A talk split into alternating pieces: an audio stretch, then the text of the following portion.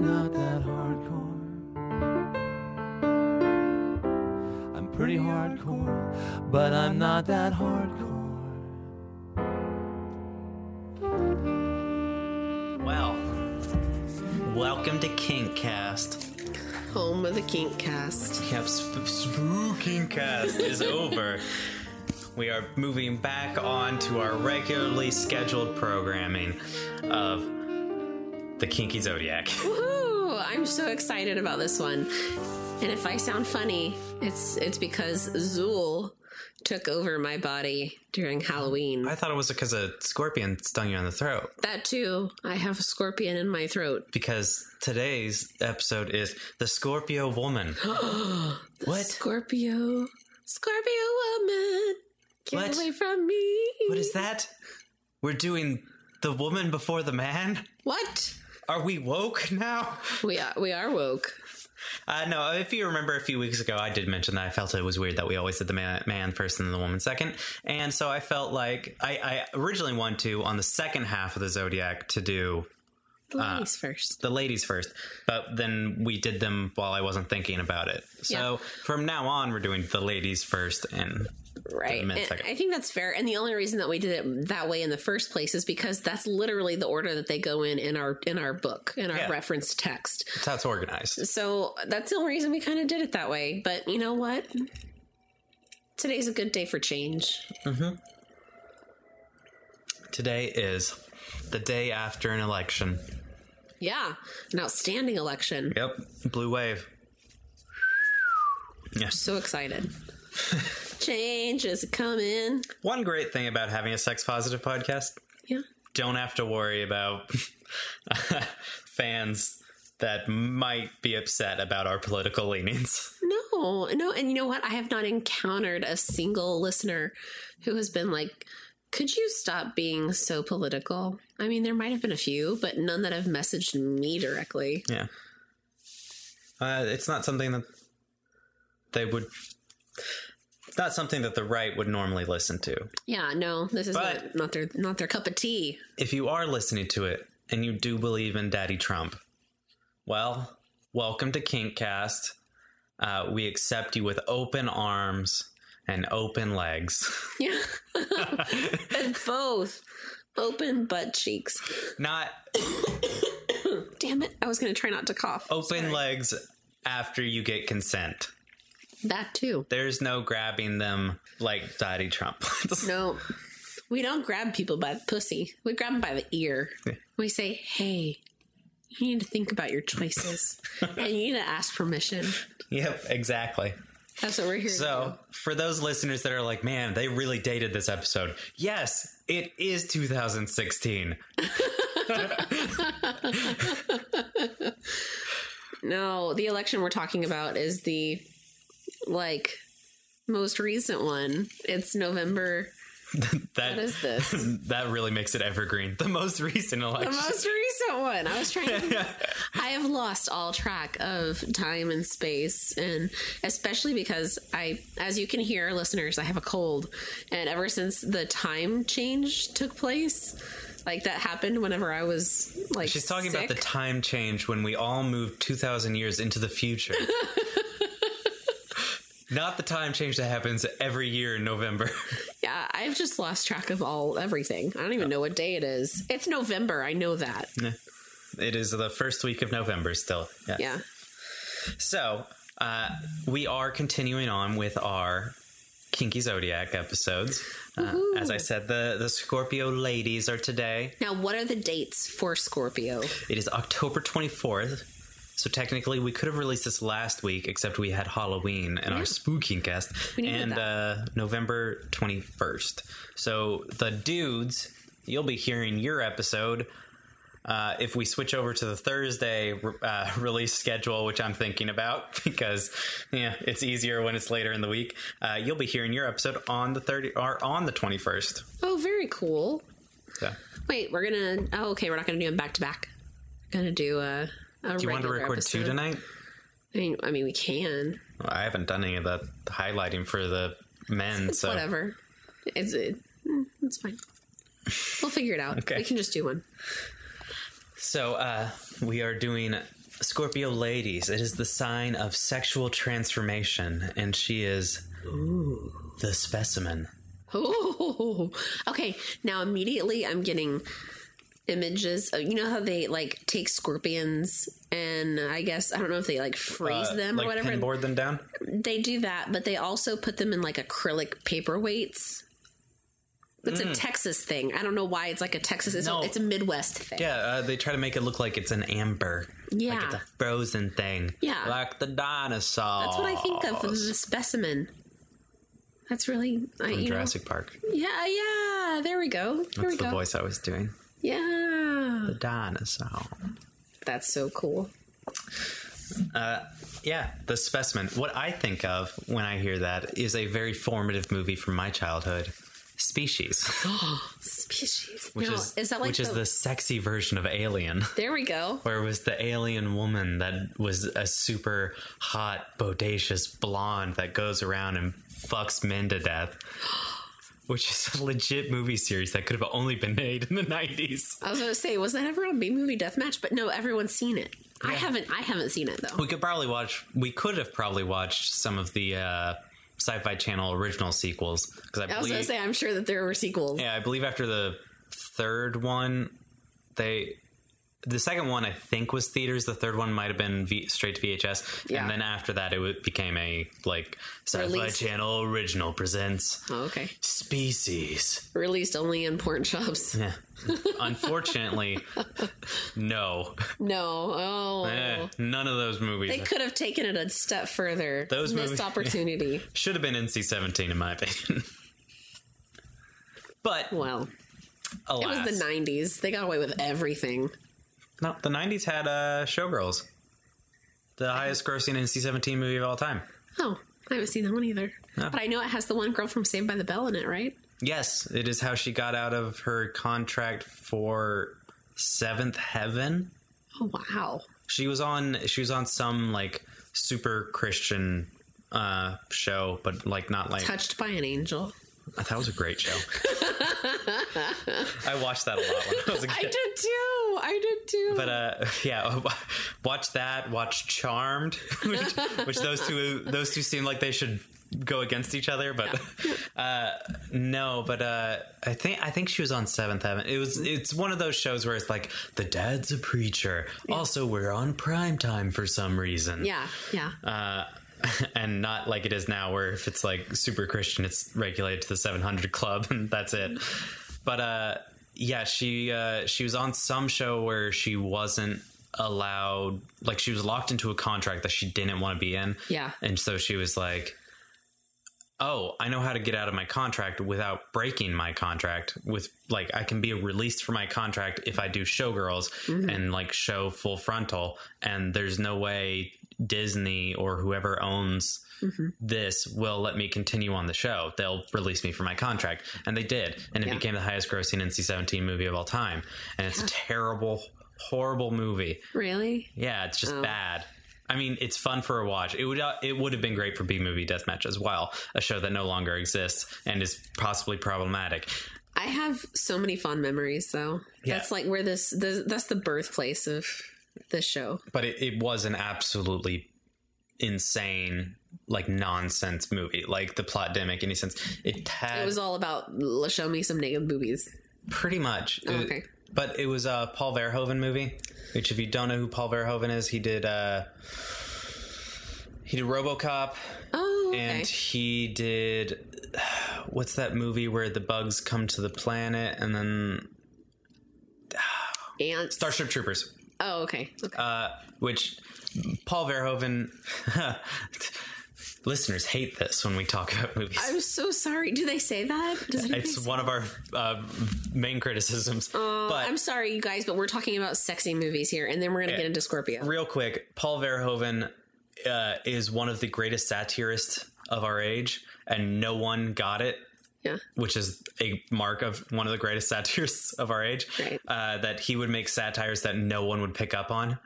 And they would just be like, oh, these are just bad movies, or these are just genre movies. And what they really were was like super critical, in-depth satires that just breezed past people.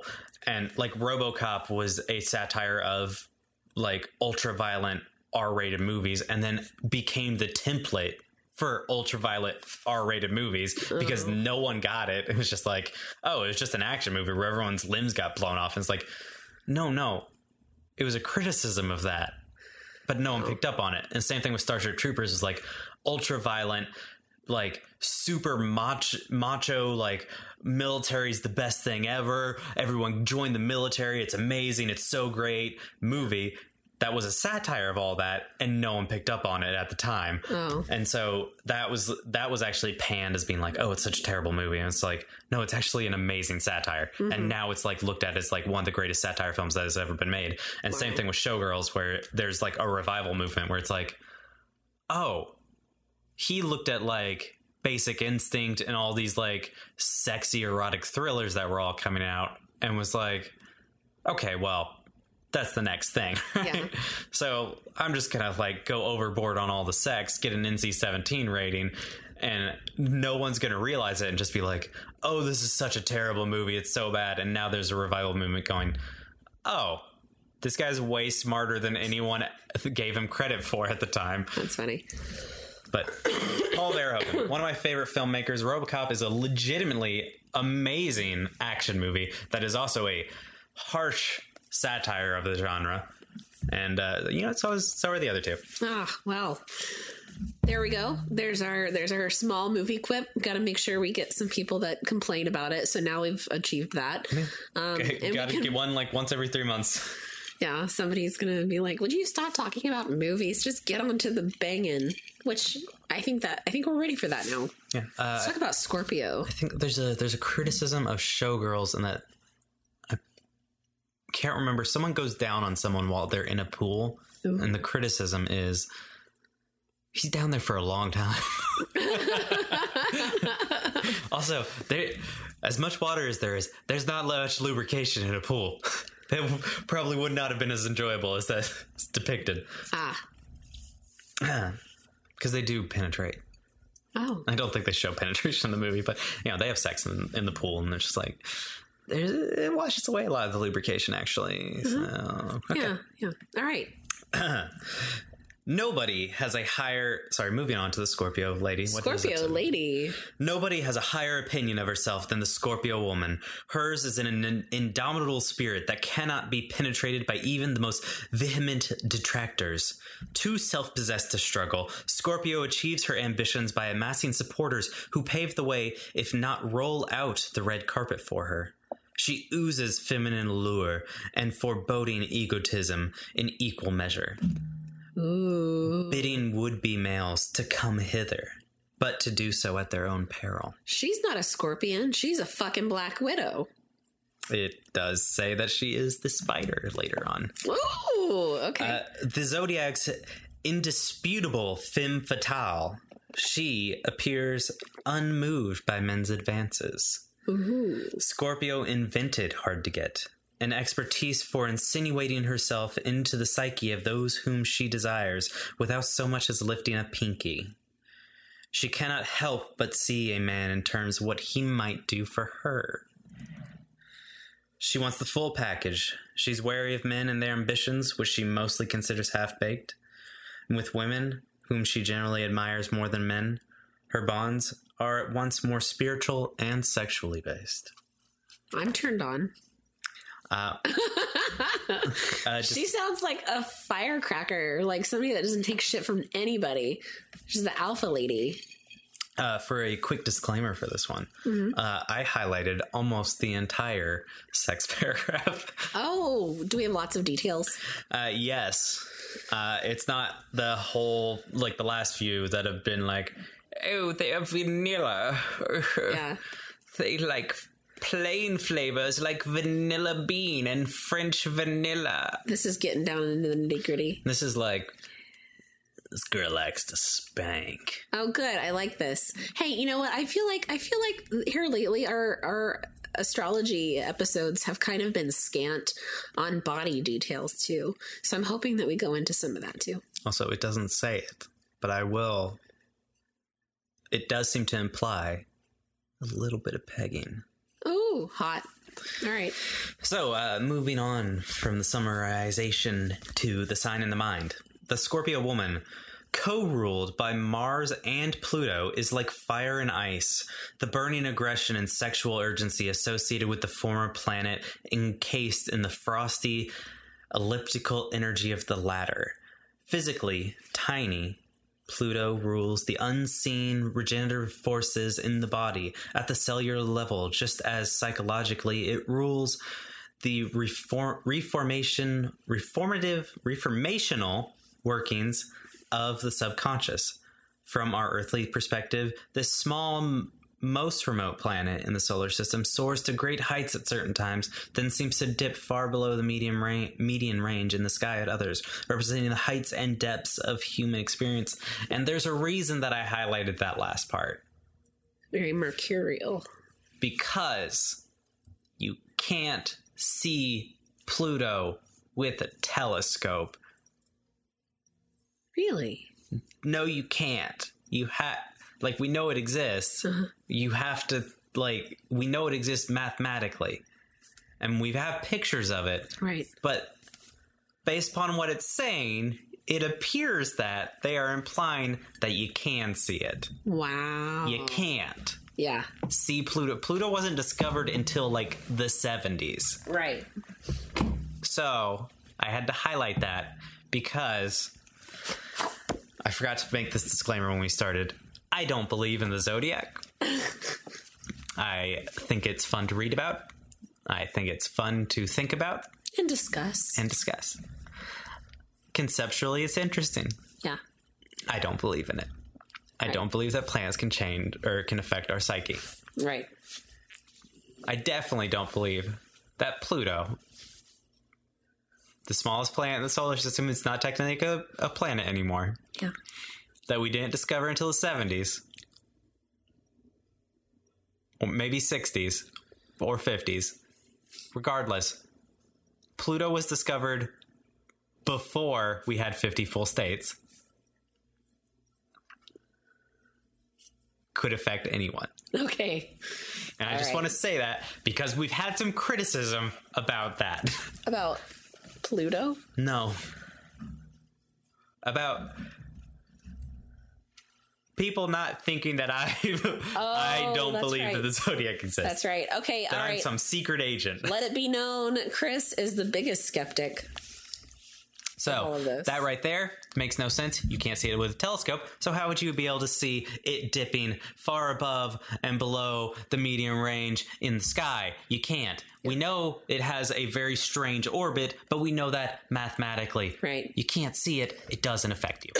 But if you do believe that it affects you, that's fine. Accept it all. It's great. We love what you believe. Take what you like, leave the rest. We don't criticize what you believe. I'm just stating what I believe, and I don't like to be criticized for what I believe, just like you don't like to be criticized for what you believe. Right. Sorry, listener. Also, he's a Gemini. He likes to be right, so he checks his shit. And also, as a Gemini, I don't like being told what I am. Oh, sorry. Well, you are a Gemini. Yeah. You don't know me. Can't put a label on you. One of Scorpio's coterie of mysterious sign symbols, the Phoenix, is mythically purported to dive from great altitudes, crashing and burning, only to rise again anew from the ruins of its ashes. Just like, supposedly, the planet of Pluto rising above and below its median point. Yeah. Again, it probably doesn't affect you. Also, Planet X, which may or may not exist, could also may or may not be a black hole. We discovered that recently. There was a paper written about that recently. Yeah. And also, why wouldn't Planet X... Planet X did affect one of the signs in it. Never mind. There appears to be no end to the Scorpio's ability to reinvent herself. A survivor of the First Order, she endures life's natural disasters, both big and small, parlaying the most paralyzing setbacks into subsequent successes in a perfect expression of her transformational planetary principle of growing by letting go. okay. She's a minimalist. A minimalist when it comes to things that she needs. She doesn't really need much besides herself. It compares her to Persephone, who was abducted by Pluto and brought into the underworld. And apparently the original myth was that Persephone was the original goddess, that Pluto was the name for the original goddess of the underworld, Persephone, because Persephone is actually the god of death. Right. And that it got changed to a more heteronormative. Right. We can't let her have power. Yeah. There's got to be a male. I mean, she still has a lot of power because she is the goddess of death, where Pluto is just the lord of the underworld. Like, she has control over life and death. He just has control over death. Right. Or of the dead. And the earth, I guess, because he's the god of the earth. Right. Which no one really gets about. But yeah, it compares her to that. And that's why it says that Pluto's one of her signs. Also Mars. But again, the planet Pluto wasn't discovered until literally people in our lifetimes discovered it. Yep. Like, it's weird to compare it to something that wasn't discovered until now. Yeah, that's kind of strange. But yeah, it starts feeling like it's less ancient and more now. Yeah. But it's interpretive. Yeah. Here in the zodiacal third quadrant of the mind, the focus of its native signs, Libra, Scorpio, and Sagittarius, is primarily on the perception of existence. So not technically about like thoughts and ideas, but how you perceive existence. Right. While the Libra woman, the fairest of them all, holds a mirror up to the world, bidding others to consciously reflect upon high ideals and principles, Scorpio women are,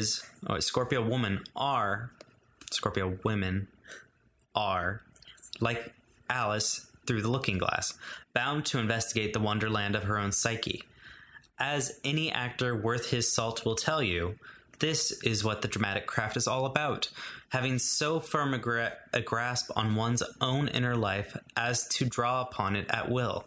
No wonder so many top actresses are Scorpios. They possess the required depth. Wow, that's really impressive. And I guess that'll probably be interesting when we get into that list of famous Scorpio women. Yes, it is an extensive list. As the zodiac's only fixed water sign, the element symbolizing emotion, she seeks to control sensation as to never have it control her. Ooh, okay. So like the opposite of a Pisces. Like, Pisces are very ruled by emotion, but she's like in control of her emotions. Have we done Pisces? No, we haven't. Oh. I'm sorry. I'm getting ahead. I just know about Pisces because I'm on that cusp. Okay. That's like, no, if we've done it. No. Like I've told you with most episodes, I forget the episode as soon as we've done it. I'm sorry. I think of them as caricatures, like in my head. So yeah, there are very few episodes that we've done that I consciously remember, even if I have researched it for entire weeks ahead of time. Yeah. She rarely acts rashly upon her emotions.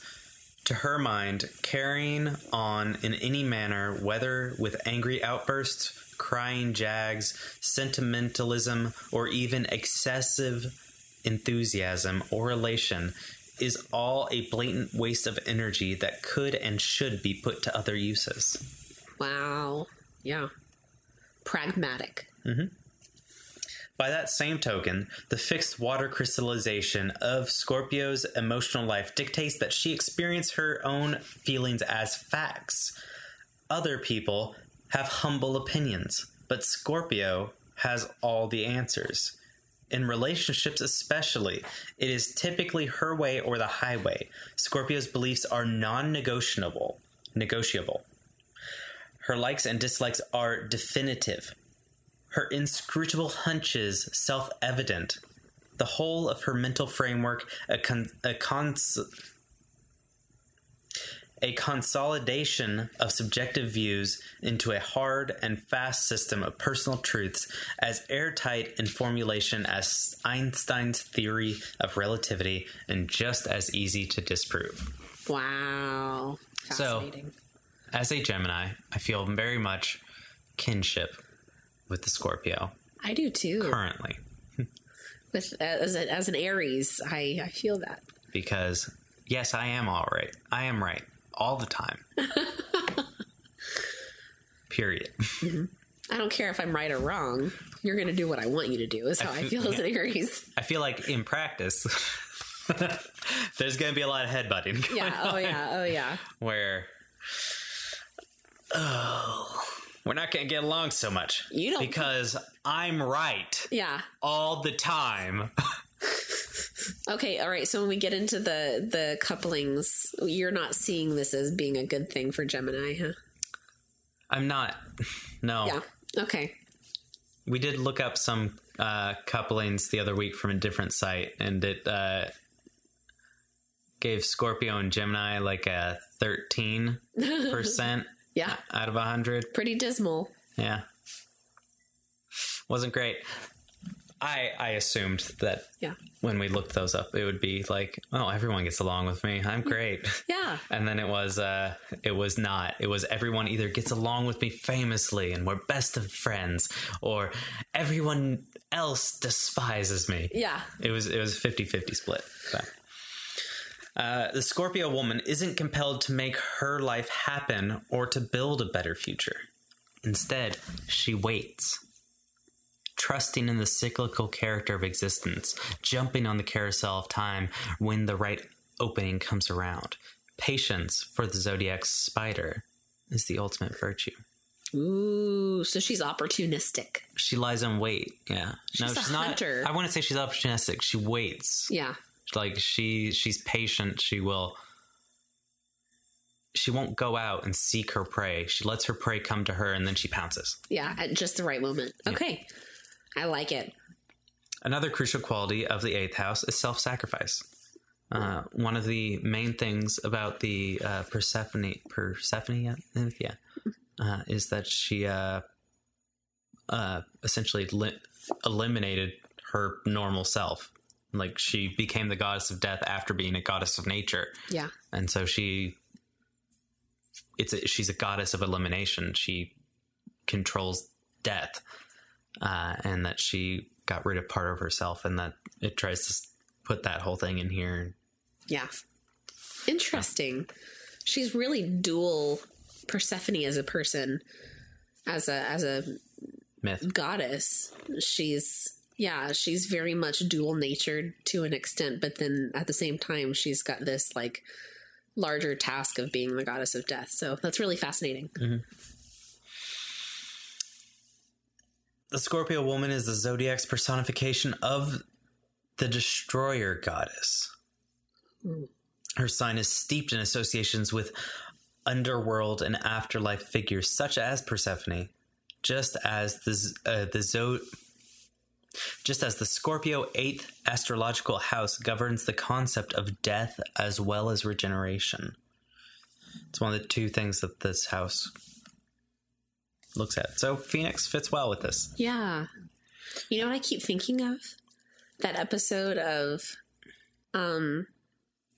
Rick and Morty where Beth and what's-his-face, her husband, go to couples counseling. Jerry? Yeah, Jerry. And they go to couples counseling, and she comes out as this, massive, they do the thing where they, what perceptions of each other. Yeah, they shove the lesser Jerry's in. They shove Beth's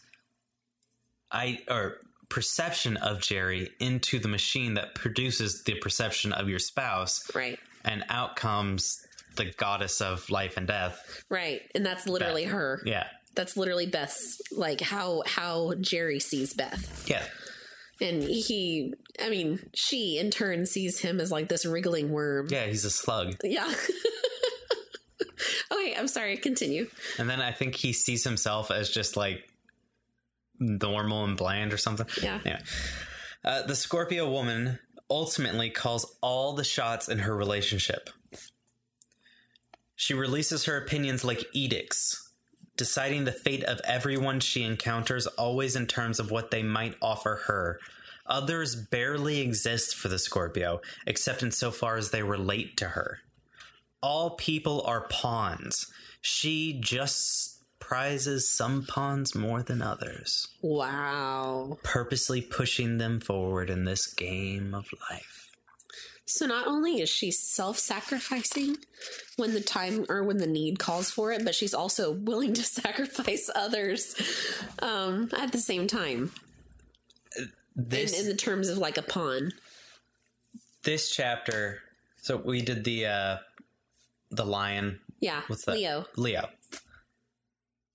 This chapter seems like the female version of the male Leo. Yeah. It's a little nicer than that. Yeah. There are multiple times in this chapter where it describes the Scorpio woman as the perfect woman. Wow. Okay. And I don't know. She seems kind of cold. She is very cold. Yeah. Emotionless, some might say. But yeah, where the Scorpio woman at least sees herself as the perfect woman. Okay. Embodying her eighth house attributes of both sex and other people's money. That is a quote. Quote, sex, quote, other people's money. Those are the things that, those are two attributes of the eighth house. Scorpio woman isn't necessarily above trading one for the other. She doesn't subscribe to any pristine, puritanical vision of her sexuality, seeing no good reason not to use it to her best advantage. Nothing the Scorpio woman does, in fact, could diminish the high esteem that she has for herself. Wow. She's starting to sound like the perfect dominatrix, but at the same time, the perfect, like, CEO. Yeah. She's calm. She's calculated. You know? She's in control of her emotions. She's full of herself. Yeah. You have to be a little bit to do either of those jobs. Ah, you could just be a good actor. Yeah, that's true. Oh, but she's an actress. Ah, there you go. Scorpio women periodically embark on deep psychological descents, generally not more than twice, maybe three times in her life, while an individual bout may be up to a year or more. These are not baby blues, but something darker, more profound, if not turbulently indigo. Ooh. So basically, the emotions that they're hiding underneath, eventually, the ones that they never let control them, because they're always in control of emotions, because that's one of the spectrums that they control, those eventually well up and take over and control them. Yeah. So they might be prone to depression. Yeah. But like it said, two or three times ever. And they're usually year-long bouts, but you just got to get over it. Yeah. Okay. So now moving on to the body and soul. So the Scorpio woman wears an expectant expression, as if perpetually watching and waiting for something to occur or someone to arrive. She often seems to only half listen, as if engaged by others' thoughts, or biding her time until she might interject her own strong opinions. Never much satisfied with face value discourse, she scans for signs of subtext, disingenuousness, or deceit, noting the ease or lack thereof in a person's voice or mannerisms. Ooh, okay, so she's sizing him up the whole time. Yeah. Okay. She's listening for the little slips that show who you really are. And she's going to seize upon them and dig into you and tear your soul out. As you enter a crowded room, her eyes will meet you at the threshold. If in that instance she finds you interesting, sexually or otherwise, she will not let you out of her sight. Ooh. You've become her prey. You've walked into her trap. Yeah. You better be prepared. Now it's just about pulling that web, all those little web strings to get you right where she wants you. And then she's going to sting. You know, she's going to have sex with you and she's going to bite off your head. With her giant strap on. Yeah, there you go. Few women are more comfortably ensconced in their surroundings, whatever they might be, than the Scorpio woman. And unlike her male counterpart, who is eternally slithering about, she really digs into her environment. Ooh. She'll leave the cozy confines of her domestic digs only if she knows that once she reaches her destination, typically by the quickest means available, she can comfortably park her queenly butt and be waited upon. Ooh, okay. Her general countenance is that of one held in suspended animation, if not eternal suspense. She wants answers, and she induces a person, particularly a potential lover, to reveal himself. Even the most closed-mouthed man will find himself spilling his guts to Scorpio. Ooh. She can say more with fewer words than any other being on the planet, often making a person feel he or she has received a subliminal transmission rather than taken part in polite conversation. Ooh. Subliminal. So there's words, and not many, going on in this conversation, but they're also... They're doing body language and facial language, and they're meaningful words. Yeah, they feel like how it reminds me of the Libra male. Yeah, because I believe my brother is a Libra male, and one of the things that's said about him is that when he speaks, he's usually reserved and quiet, but when he speaks, it'll be meaningful. Yeah, and that does remind me of my brother's that. He is usually thoughtful and reserved, and when he says something, it'll be like, okay, well, that was the cleverest thing that anyone said here. I mean, get over yourself, get out. See, you remember episodes after we've done them. No, I don't lie. Despite her depiction as a sex-crazed harpy, Scorpio is rarely on the search for sex sake. Instead, she stakes out a permanent mate with whom to propagate. Propagate. She wants babies. Yes.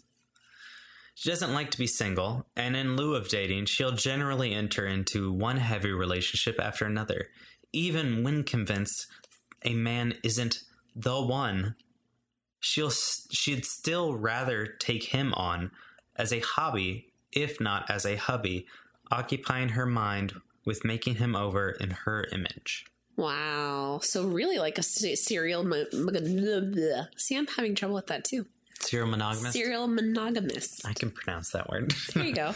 I also felt like from the implication of this is that she is willing to settle. Yeah. She can improve it. Yeah, because it said, if not as a hubby, as a hobby. It's okay, so then a lot of times she will settle for them as the husband. Yeah, she'll take a fixer-upper. Which kind of sounds sad. Yeah. But, alas. Prey is prey. Yeah. The Scorpio brand of beauty is best described as gothic. There's even something ghostly in Scorpio's appearance. Hot. Often either raven-haired or icy blonde, she seems drained of color or dusted with frost. Her skin often white like alabaster, which is the stereotypical dominatrix. Yeah. That's the stereotype, is the pale, dark, raven hair, black hair, or the pale blonde that is stepping on your balls. Yeah. Yeah. So. Wow. Yes. Very Elvira. Very, Elvira. Yeah, this would have been great for a Halloween episode. Yeah, Elvira fits that perfectly. Mistress of the Damned. Yeah, there you go. All right. Her hairline is low and often marked by a widow's peak. Her hair itself, though, often straight, is nonetheless springy and difficult to manage, lending Scorpio a cow-licked look unless she takes great pains to tame it. Her nose is typically long, straight, and sharp, contributing to her suspicious countenance, as does her notoriously sly smile, a perfect half-moon character of a mouth. Interesting. Her movements are quite staccato, in any case. She is typically not a dancer. A list of famous Scorpio women.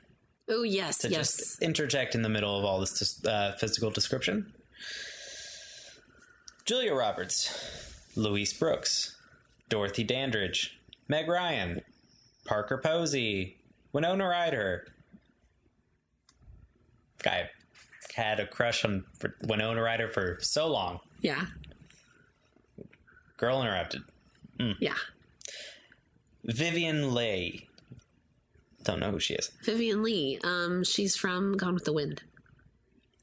Yes, she is, because it describes that later in this chapter. Hedy Lamarr, Veronica Lake, Jodie Foster, Sally Field, Grace Kelly, Goldie Hawn, and Demi Moore. Wow. Those are some big women. Mm-hmm. The Scorpio woman smolders. She seeps sex appeal, making her the perfect screen siren, if not box office treasure.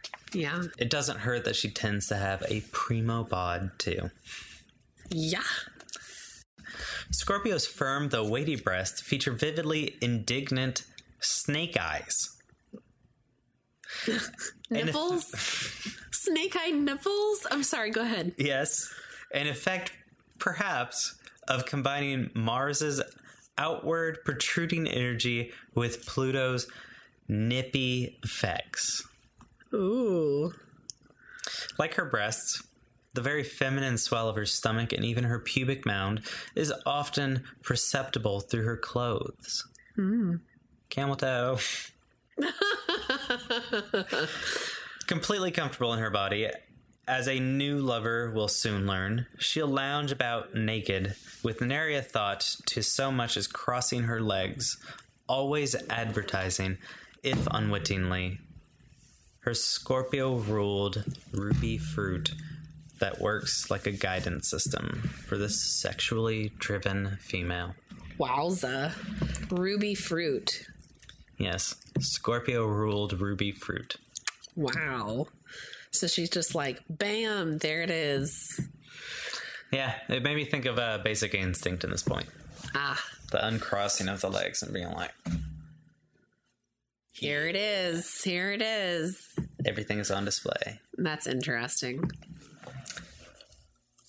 Well, I think we should take a little bit of a break before we move on to the sex and sexuality, and then moving on to the turn-ons and relationships. Ooh, I love it. Okay, cool. We'll be right back. But yeah, my thighs are so strong now. Your thighs are so strong. Are you going to start, like, crushing watermelons with them? Oh, yeah. That's what people do, right? That's what people do when they get strong thighs. Thighs of iron. I don't know. I'm trying to stay fit. Yeah. Chris is looking hot. Yeah. Like, sitting across from me at this table, and I'm like, damn, Chris. Chris has lost a lot of weight recently. Yeah. And, he needs to stop skipping arm day, though, and start doing more arm day. Arm day. Instead of just leg day. Because all I care about is leg day. Leg day is so easy. Why do people skip leg day? I don't know. I always liked leg day because, like, my legs are strong, but my arms are weak as fuck. So, I don't know. These babies are only used for, like, turning pages, you know? Did I tell you about the first time I did... Lifting wine glasses. Yeah, exactly. Did I tell you about the first time I did weight training, like, in college? Huh. So, like, you know, sometimes you have to do weight training. You've got mandatory shit. And, like, the first day we had to, you know, max ourselves out. And I maxed out the leg press. Wow. Like, there was no more weight to put on it. Yeah. At the time, I had never worked out a day in my life. Yeah. I just have really strong legs genetically. Yeah. my arms look like chopsticks. And I'm very good with chopsticks because my arms are like chopsticks and I have to normally eat my food like that. But at that point, it was just like in those kind of classes, it's like, okay, well, we are going to set points for you that you need to reach throughout the semester and blah, blah, blah. And like the person teaching the class was just like, well, guess you don't need to improve on that. On your leg day, just your arm day. You maxed the machine out. That's funny. So whenever everybody else is doing leg day, do you have to do double arm day? No. Oh, okay. Actually, I was very upset with that coach because I was told, or I asked him specifically, at the time I had to ride 5 miles to school and 5 miles back on my bicycle. Ah. Hence the legs. Yeah. Hence strong legs. Yeah. Had strong legs. And I asked them, also, if you, listeners that don't know, we're in Texas, so it's hot as fuck. Yeah. Uphill, sweating both ways. Yeah. So I asked them, I was like, can this count as my cardio? Like, I have to ride here immediately before class. Right. And then start class. And he said no. Oh, what a jerk. That I had to do my cardio there.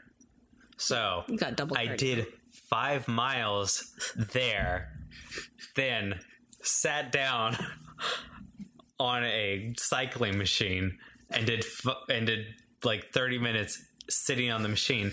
I would set it at like the lowest difficulty and go as slow as possible because I was like, I've already fucking done this. Yeah. But yeah, he was like, no, you can't. That doesn't count. I was like, well, this is fucking bullshit. Mostly because I was like, this is a chance that I can like actually build up muscle because this, I can ride to campus, get the cardio done, mm-hmm. and then just immediately work out. And then I can spend the entire hour working out and on building weights. Muscle. Yeah. And instead, no, you have to do cardio, 10 to 20 minutes of cardio every time you come. So at the end of that semester, did you like have the SpongeBob SquarePants like look at my legs meme legs where he's like bam, he's got the legs? That was one of the few classes I got a C in college because I didn't improve in almost any category.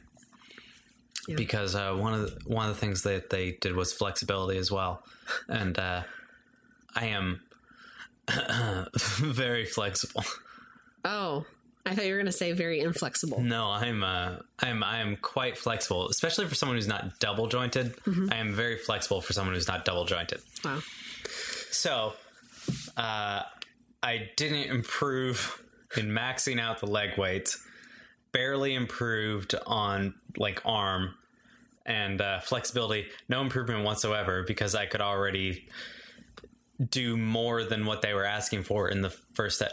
You should have played the system. If you had known that was the rules that were like established, you could have just been like, oh, look, my legs are tired. I know. I didn't know. I should have, but yeah. I didn't. No. Like one of the main things they ask you to do with your arms. Yeah. Is to hold them behind your back. Okay. Not even hold them. Try to get them to touch behind your back. Right. And I'm like, well, what are you talking about? Try to get them to touch. I can shake my hands behind my back. Yeah. Fully, completely shake my hands behind my back. Those are some flexible chopsticks. Yeah. Like,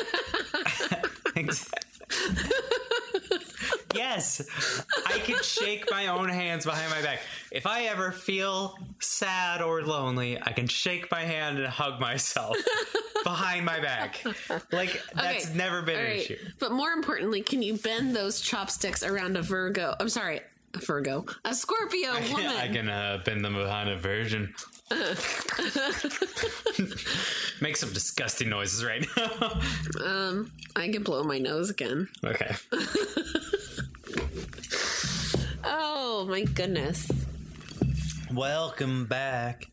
We're back from break. We had a nice break. Yeah. We did some cardio. We did some working out. Yep. I did the stairs. I blew my nose. Yep. That's cardio. It gets your lungs working, yeah? Yeah. I guess. Yeah, I don't know. It's the extent of my cardio right now. So we are continuing on with our horny zodiac. Yeah. And we are currently on Scorpio woman. So if somehow you're tuning in right now... Why would they tune in halfway through the episode? That's why I said somehow. Oh, somehow. A glitch. Yeah, okay. For some reason, you're at this point in the episode instead of at the beginning. Scorpio woman. She's hot. She's fierce. She's in your face. She'll hunt you down. She's a lady. Whoa, whoa. All right, tell me about those naughty bits. Yeah, we're turning on to the to the sex and sexuality portion. If any woman knows what she's made of sexually, it's Scorpio. Scorpio is the sign of sex. Damn. Mars period? Is that the period at the end of the sentence? She is the sign of sex? It defines it, but yeah. She is the sign of sex. Bada boom. Boom. Nice. Mars and Pluto's active regenerative combo platter of energies determining the impetus to love, which, for the Zodiac's subterranean dame, is not a lofty, cerebral, quote, courtly, unquote, urge, but rather a blatantly chemical one. She doesn't need any man to make her feel like a natural woman. She was born that way. Baby, she was born this way. Oh, I can't even sing. I'm so sad. Okay, I'm sorry. Continue. Poker face.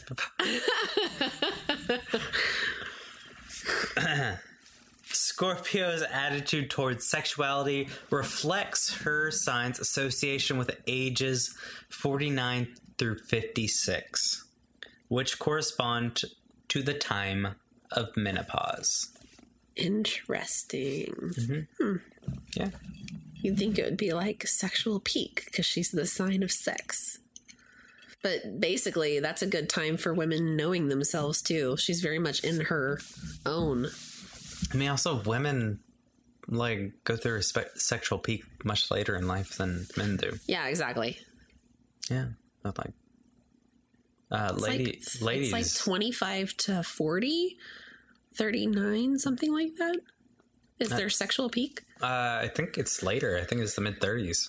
Oh, good. Yes. Yeah. Coming up on me. Here we go. So, all right. Ladies, go find those young bucks because they're about to lose that hard dick. Aww. Because their sexual peak is like 19 to 20. Really? No. That explains a lot. I think it is mid-20s for men, but... well, no, it's earlier than mid-20s for a man.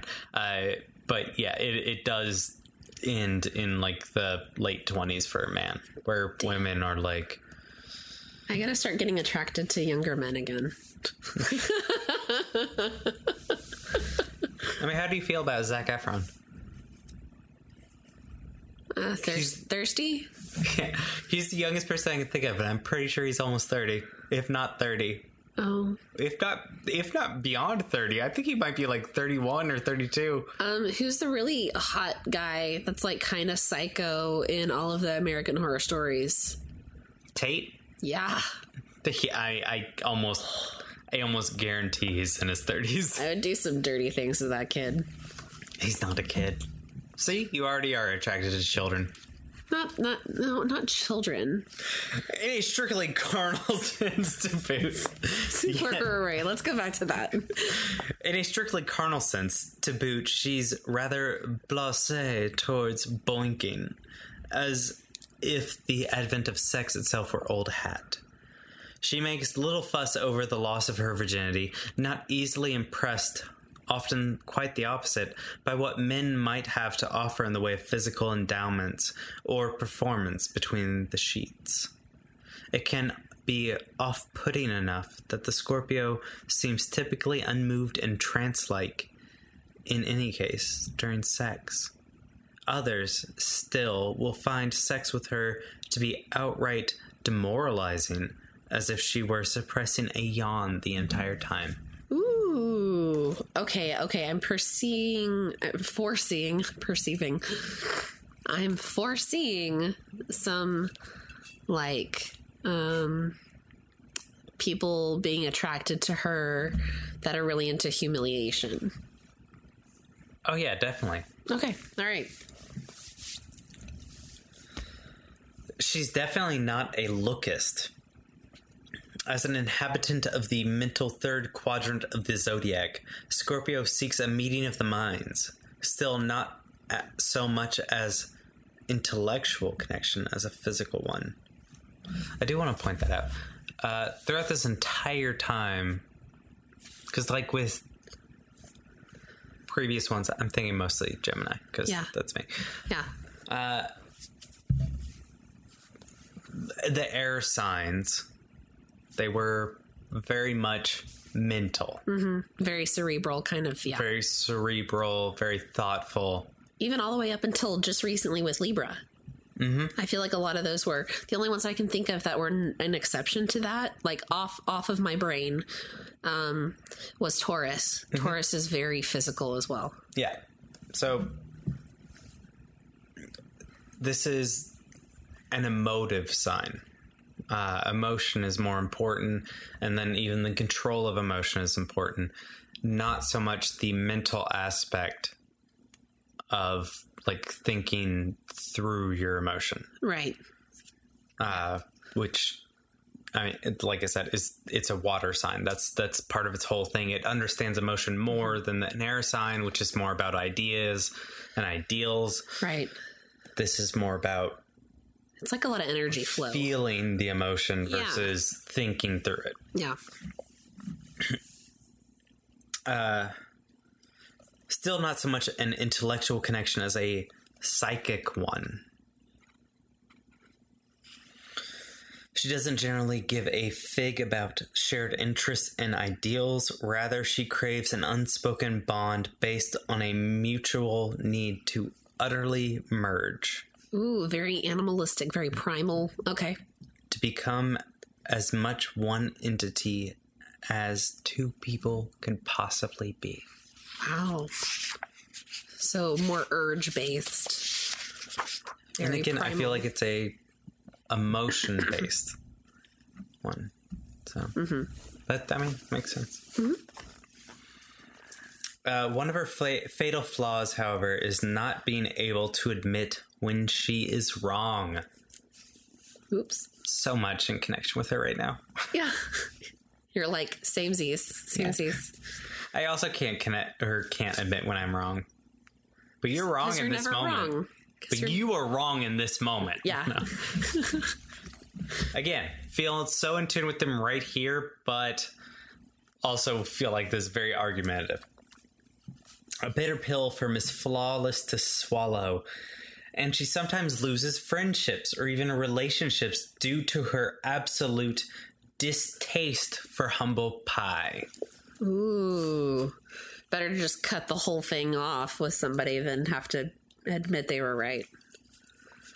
Yeah, I feel like this is one of those points where it's like they would rather separate themselves from what is actually correct just to have the feeling of being correct. Okay, boomer. Okay. No, I'm sorry. No. Because I've seen that a few times this week. I don't know what that means. You don't know what it means? It's just like a subtle, like, okay, I'll give you an example. Today I saw a video of a government official. No. Okay. I watch more than dog videos. There's a government official. And I forget if it was in Australia or somewhere like that. But anyways, she's basically a part of a cabinet. And she's giving a lecture about how we need to enact more changes in order to improve environmental conditions. It sounds like she should just be housing clothing. She's a cabinet. So anyways, basically she's giving this fantastic presentation about what she thinks that we need to do. Mm-hmm. And she mentions her age in comparison to the rest of the cabinet, which is older and older than her. And at one point, one of these other guys tries to talk over her and she goes, "Okay, boomer," and then just continues on with her speech. So basically just kind of putting him in his place so that she can continue talking about what's important and with her time that she's allotted. So it's kind of like, that's just one example, but anytime you're like getting talked over because somebody's trying to say that, you know, you're a young person, your thoughts and opinions don't matter here, you can just say, "Okay, boomer," and then move on. It's kind of so like, it has nothing to do with supporting the Oklahoma State University. It has nothing to do, and that's Boomer OU. Sooner. That's OU. You said Oklahoma State. I don't give a shit school. Because it's fucking college sports where they don't pay their athletes and take advantage of them. Just like the boomers have been taking advantage of us. But you were saying about how they would rather cut themselves off from the equation of discussion and stuff rather than actually like admitting that they were wrong. And that's why I had to interject with, "Okay, boomer." Okay. So it's like when someone's dismissing someone else as being wrong because they are younger and not dumb snowflake. Stupid, what do they call them? Libtard. I get that one a lot, which makes me double angry. Why? I love libtard. It's my favorite one. I hate that one. Because it just shows how stupid they are. But, okay, I get it. That's our response. That's going to be another kind of like movement. It's like, hey, instead of saying "old fart, shut the hell up," you just say, "Okay, boomer," and then you move on. Oh, okay, boomer. I'm going to euthanize you. Yeah. Okay, I get it. Yeah. No, I do get it. I just... Okay. Yeah. I get it. You get it. All right. I get it. Where were we? This is a long episode, so let's get on with it. Yes. All the guys Scorpio goes for will tend to have at least one thing in common. They typically are all... Mama's boys. Oh, of course they are. Mommy. Of course they are. Yep. A man must also possess this particular brand of emotional deference for females to fully strike her fancy. I know somebody who would be... Never mind. I can't say that on the air, but I know somebody who would be perfect for this. Continue. Beyond that requirement, what she looks for is potential. Preferring a guy who is slightly underconfident and underdeveloped in his understanding of how to consummate his lover's ambitions, to one who believes that his life is all sewn up. A man with clearly defined mission presents a problem for Scorpio. But a guy with lofty notions who simply lacks the know-how to achieve them is just the right candidate. Conduit? I said candidate. Oh, candidate. Okay. All right, got it. To pop into her cauldrons. Ooh, interesting. Okay, so she has to have somebody that's malleable, that's shapeable, so she can whittle him to the exact configurations that she wants. Yeah, as much as all of the, like the last two, the Libras, have been talking about, not Persephone, what's the name? My Fair Lady... What is My Fair Lady based?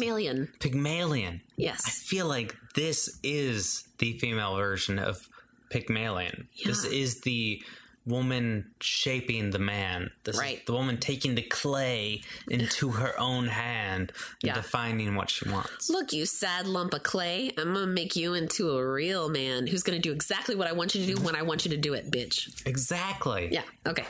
The burden is always on the man in her life. To think fast, do her bidding, and come up with whatever goods she demands. Her opinions of others are endlessly forthcoming, but even in deep distress, she keeps her lips buttoned, as seeking others for help is tantamount to admitting weakness, something she simply cannot do. She has no weakness. I feel so much. You simpatico. You're like right there with her. Okay. There's so much. Like, I'm just like, yes, I do need help. But no, I will never tell anyone that I ever need help. Right.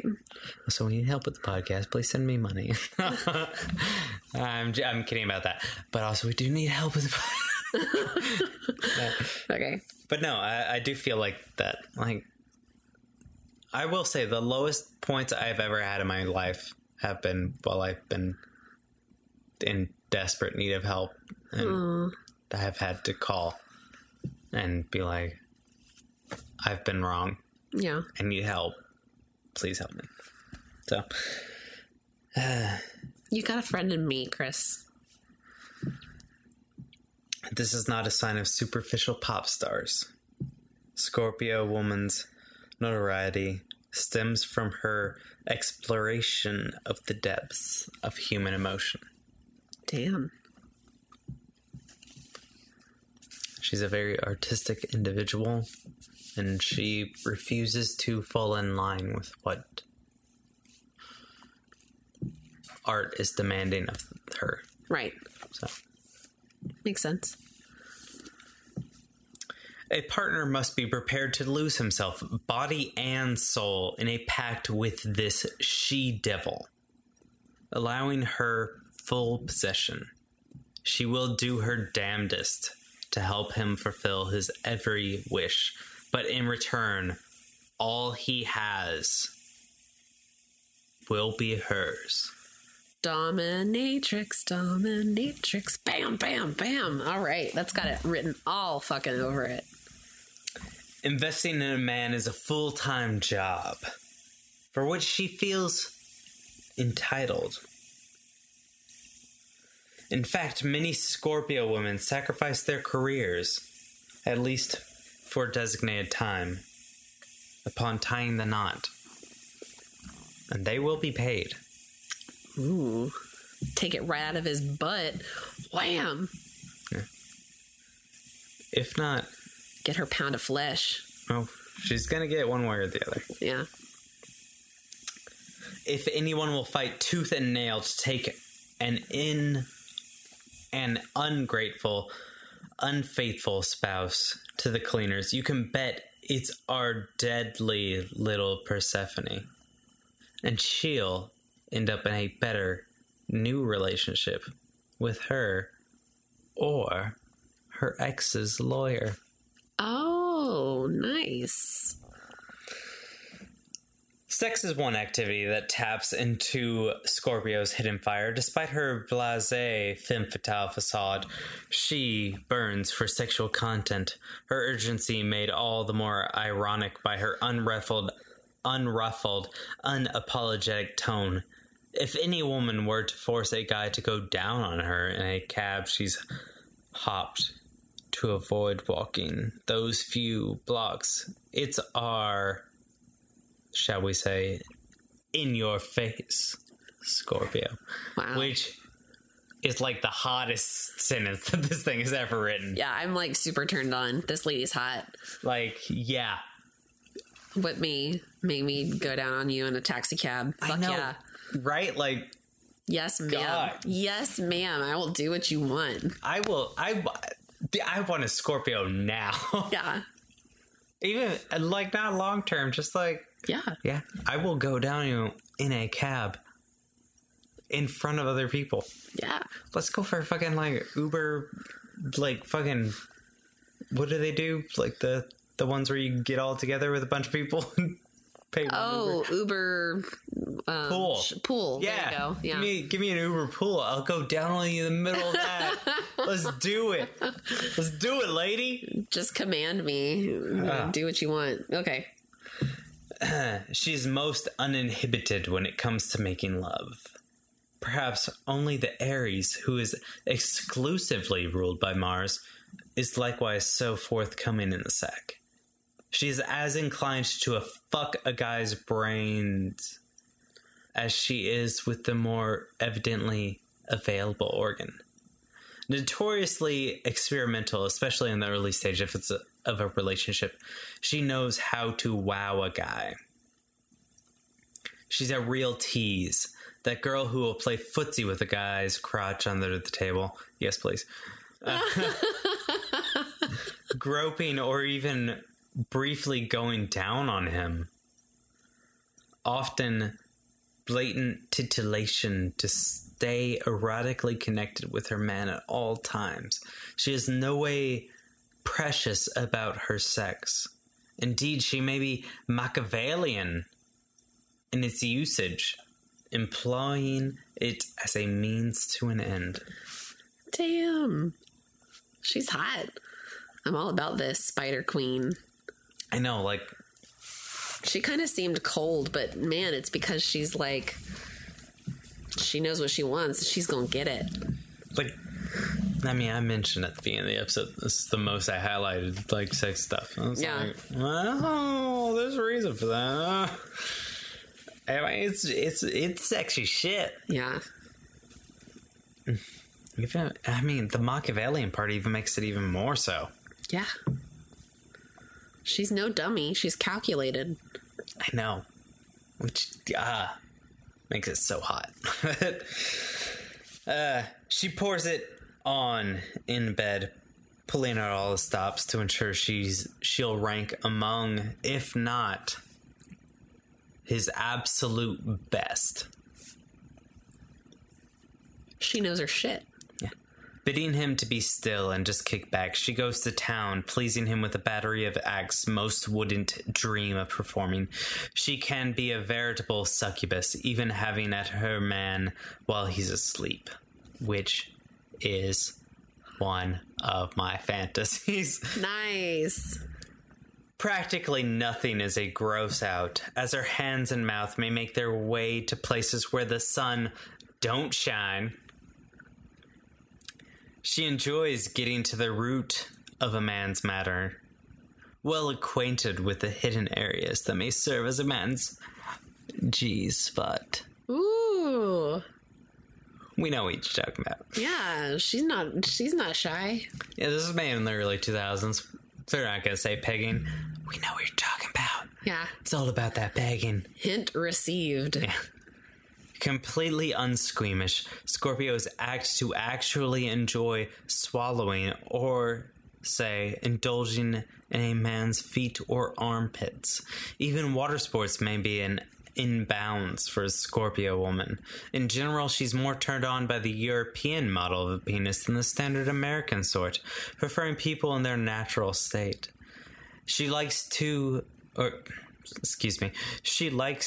a little messiness in her man. Fussy types who whack, shave, or overly preen themselves won't last long in her favor, just as she likes to sweat up and otherwise soak the sheets, totally aroused by healthy body odor, especially a man's musky scent. In rare instances, she will forgo showering post-sex, perhaps even swapping undies with her lover to keep the excitement going throughout the day. Ooh, so she can just, like, smell that waft. She can waft it. Smell that sex on her. That's hot. Smell is one of those things that's, yeah, hot. I have experienced this before. Ooh. Not swapping, but... Like a girl wearing your underwear afterwards? Yeah. And also being told, or not being told directly, but being told that something smells like sex around here. Yeah. After. And it was clearly like... Oh, guess what? It's sex. And that was probably the hottest moment of my entire life. Did you have to do like a little shoulder dust move? Like, yeah, I think it's sex. It's what that smells like. No. It was with the boss and I was like, yeah, that does sound weird, right? What is that smell? Who could have done that at that work? No one could have done that. We work at pizza. Oh. We deliver pizza. No, that couldn't have been a thing that I did with a coworker last night and then just barely showed up here after picking up my car. Yeah, well, 20 minutes ago. Wow. There you go. What do you know? Sexy smell is sexy. Yeah. Scorpio's oral sex skills would put many a porn star to shame. Naturally equipped with a deep throat, she greedily gobbles up her lovers, able to accommodate even the most jumbo-sized schlong. Does it say that? Yes, damn. It does. Though it may take her some time to achieve her own climax, Scorpio's eventual explosion could be so extreme as to practically knock her unconscious. Oh, shit. I've known a guy who that was one of his goals. One day he wanted to fuck somebody so hard that they pass out. I wonder if that comes up in the male side of this. Yeah. Also, he's a really bad guy, not a good guy. So that's kind of scary. Listeners, if you would like to send mail to us about that. What? You were hoping for mail about it. Mail about what? Just making a joke. Oh. Mail. The mail side of this. Oh, yeah. Oh, you're hoping for mail. Okay. There we go. All right. Keep going. The bedroom is one place where she doesn't mind playing any mind games. Barely uttering a word to her lover, though she may make a great deal of primal, guttural sounds, losing herself so completely in a sexual frenzy. Hot. I know. She's a growler. Oh, I fucking love that. There's a reason I said I was, like, highlighting most of this. Yeah. Because I jerked off during it. No. What did you highlight, though, man? Don't look. I'm going to pause. Hang on. Welcome back, listeners. What a break we took. It was only a few minutes, we swear. Oh, to give a peek behind the curtain, we lost the final half of the recording, even though this one's already an hour and 15 minutes. The lost files. Yes. So I'm sure the recording it must have been pushing 2 hours. Yeah. The original one. Yeah, it was. Yeah, we are back from our break. We are about to move on to the gay section, but first we need to finish up the straight real quick. Yes, let's finish that. So the Scorpio is famous for wearing a look of just fucked freshness. Of all the women in the zodiac, the Scorpio may be the most open to anal. Ooh, she got the sex hair and she's throwing it your way. And by it, that ass. She means her booty hole. Yeah. Like her male counterpart, the female Scorpio has a wee sadistic streak. She finds great pleasure in rendering a man helpless, tying him up and torturing him with, at the very least, a little tickling. Disciplinarian fantasies perfectly fit her psychological bill. She may be an outright dominatrix turned on by enslaving a submissive man, seeing him grovel for her sexual attention, saddle soaping her leather unmentionables in the meantime. Hot. I'm all about this. This you're describing an Aries?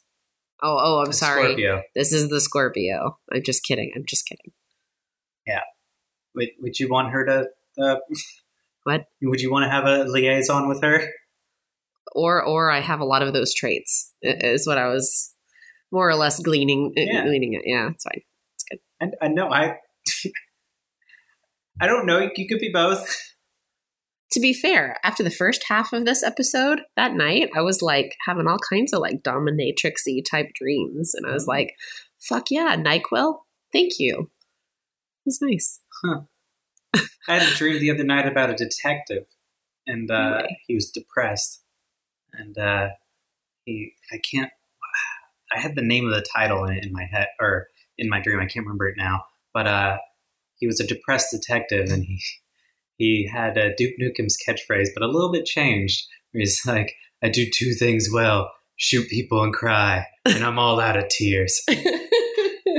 And I do believe he was saying that to the femme fatale as he had to kill her after discovering that she was, like, the murderer. And he was, like, in love with her. He had to Jon Snow her. Yeah, essentially. So, yeah, he killed her. And I'm all out of doleful looks. I don't want it. But yeah, I imagine he was kind of like the Terminator, where he's like, I now know why you cry. Yeah. But it's something I can never do.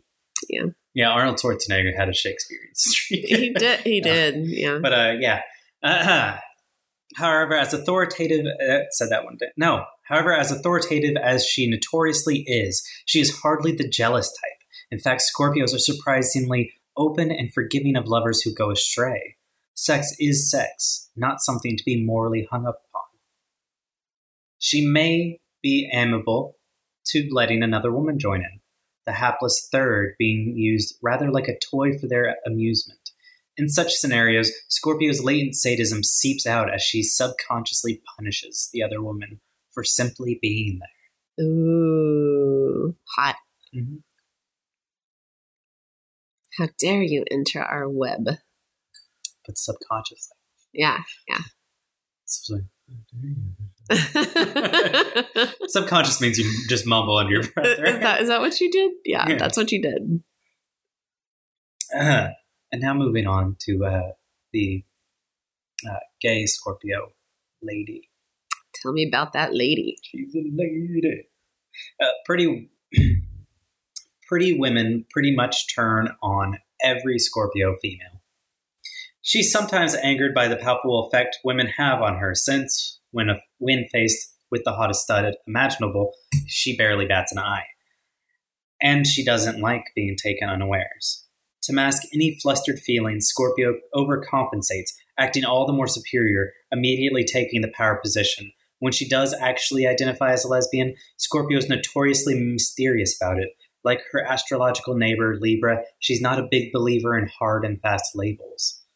Drawn to wholesome girls next door, she adopts a worldly wise demeanor, trying to appeal both as a mentor and mother. The girliest girls have the greatest appeal to her. Scorpio seduces that wide-eyed beauty in such a subtle manner that it all seems innocent enough at first.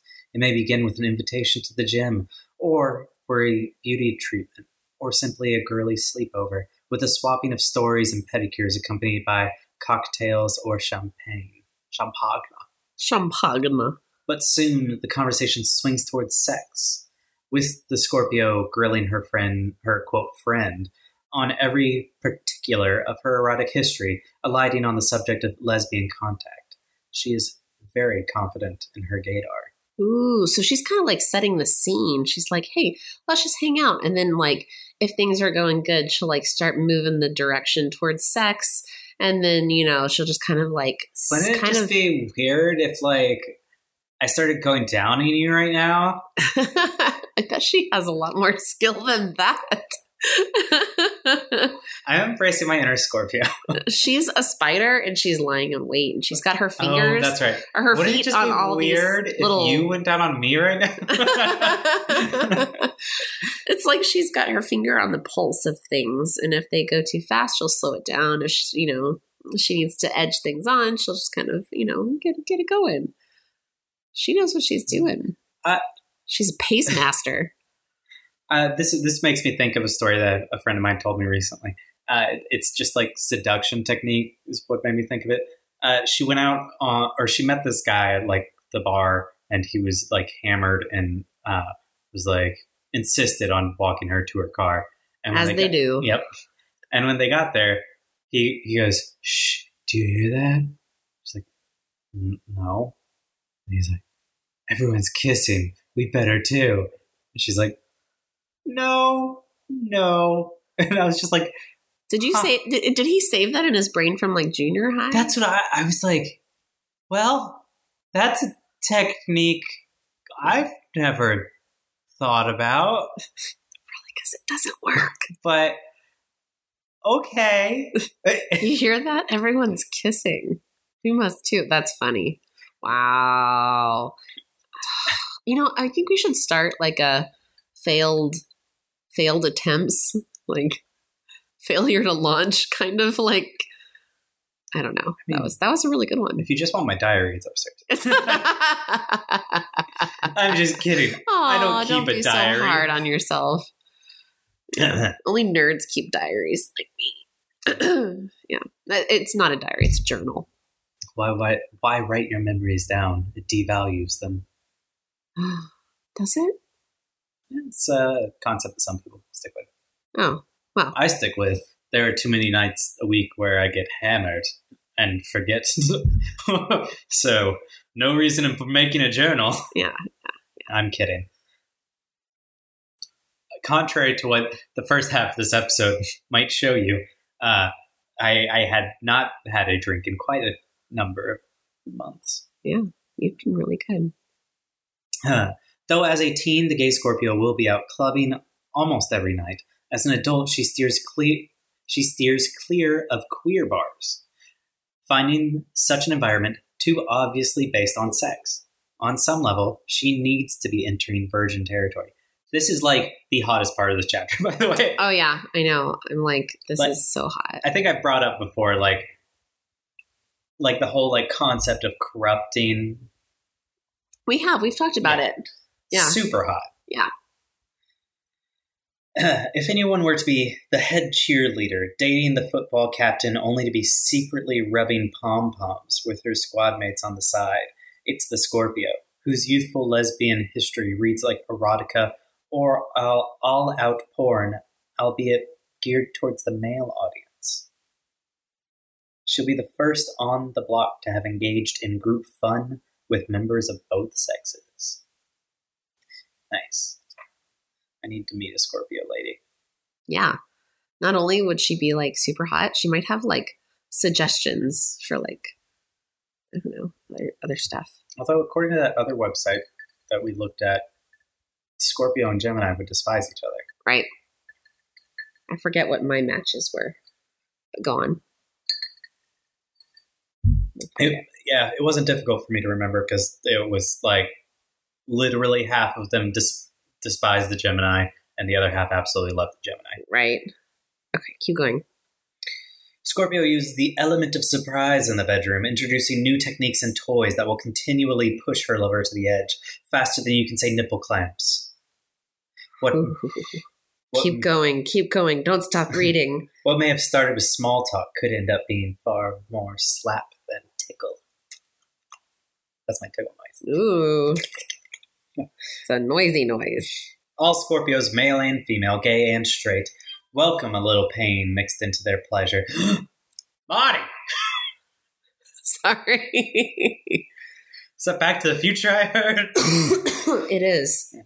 All Scorpios, male and female, gay and straight, welcome a little pain mixed into their pleasure, but the lesbian spider lady is perhaps the most imposing on this score. Ooh.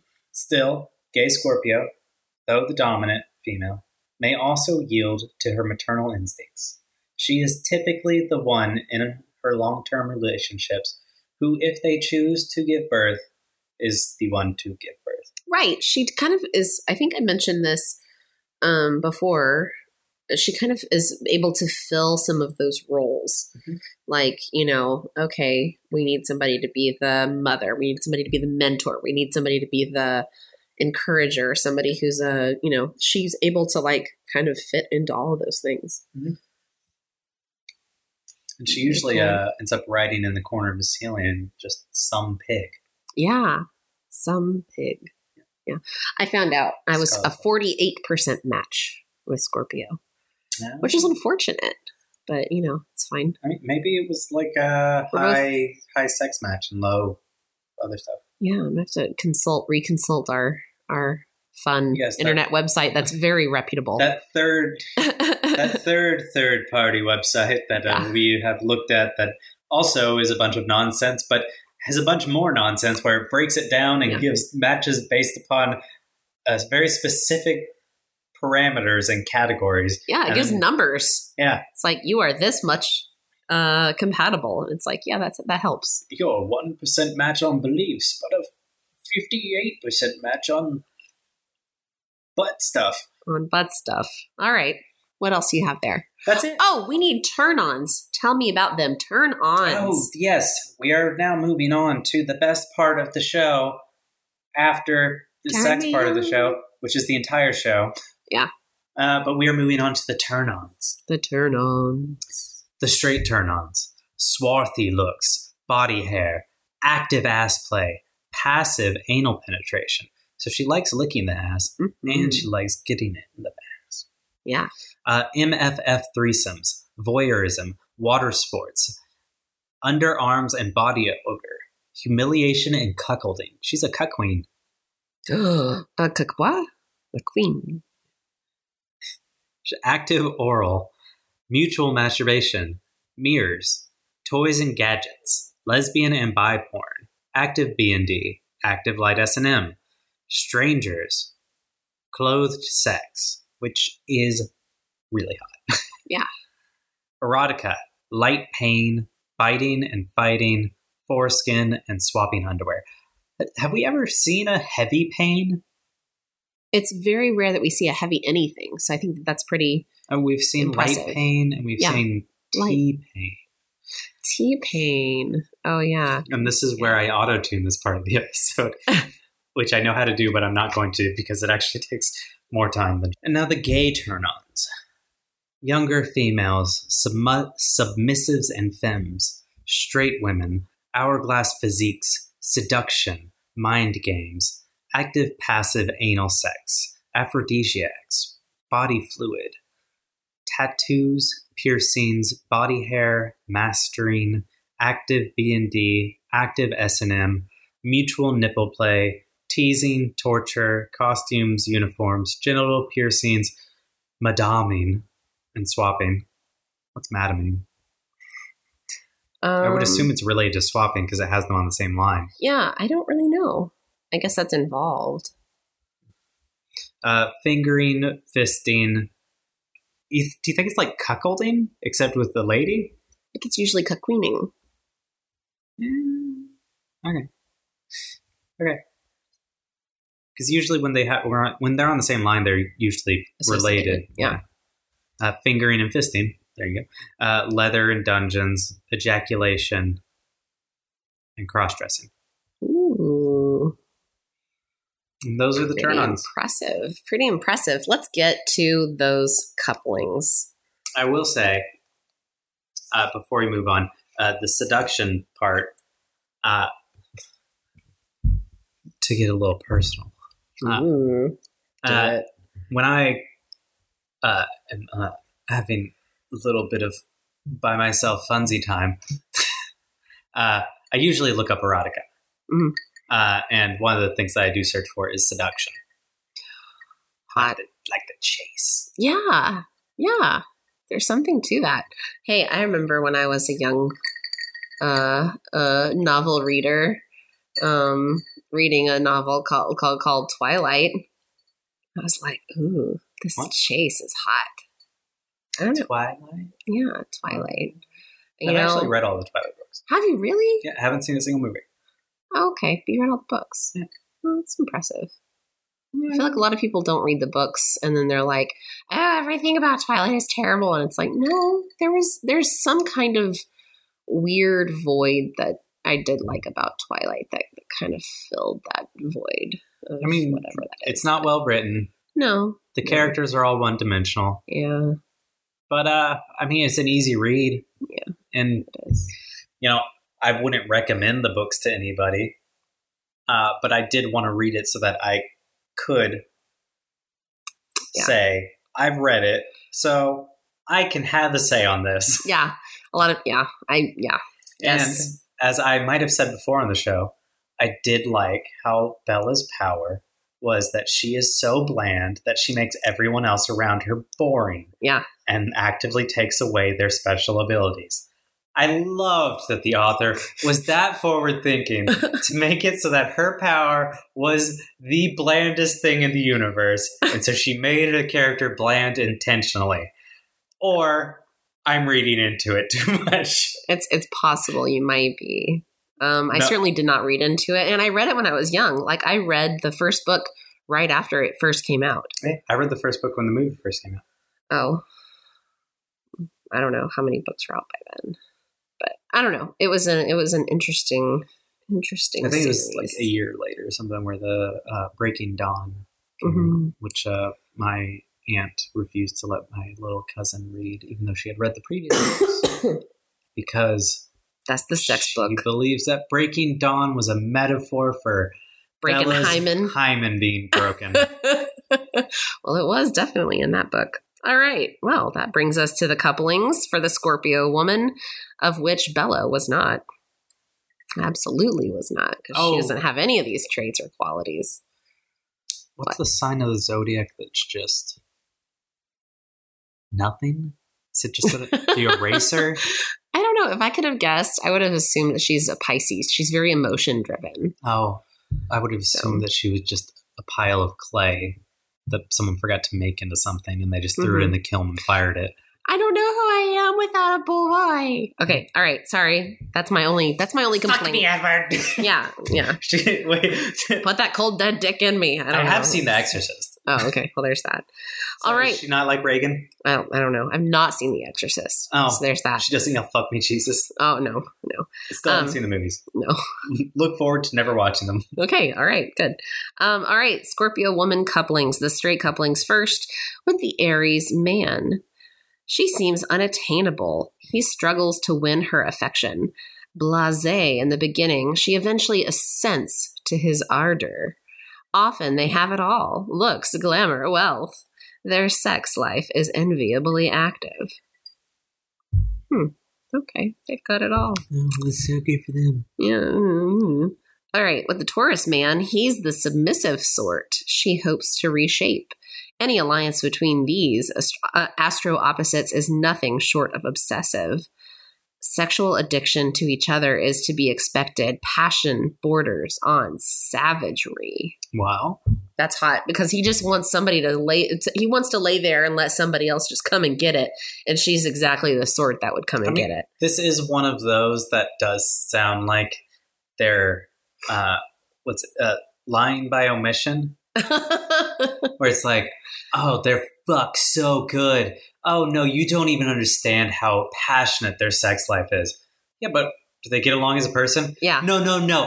Their sex is amazing. Yeah, right. They, it didn't mention, their personalities at all. Yeah. Then there's me that's like, well, isn't sex usually pretty amazing? Tell me about the other stuff. Anyways. You ever had bad sex? Oh, I have.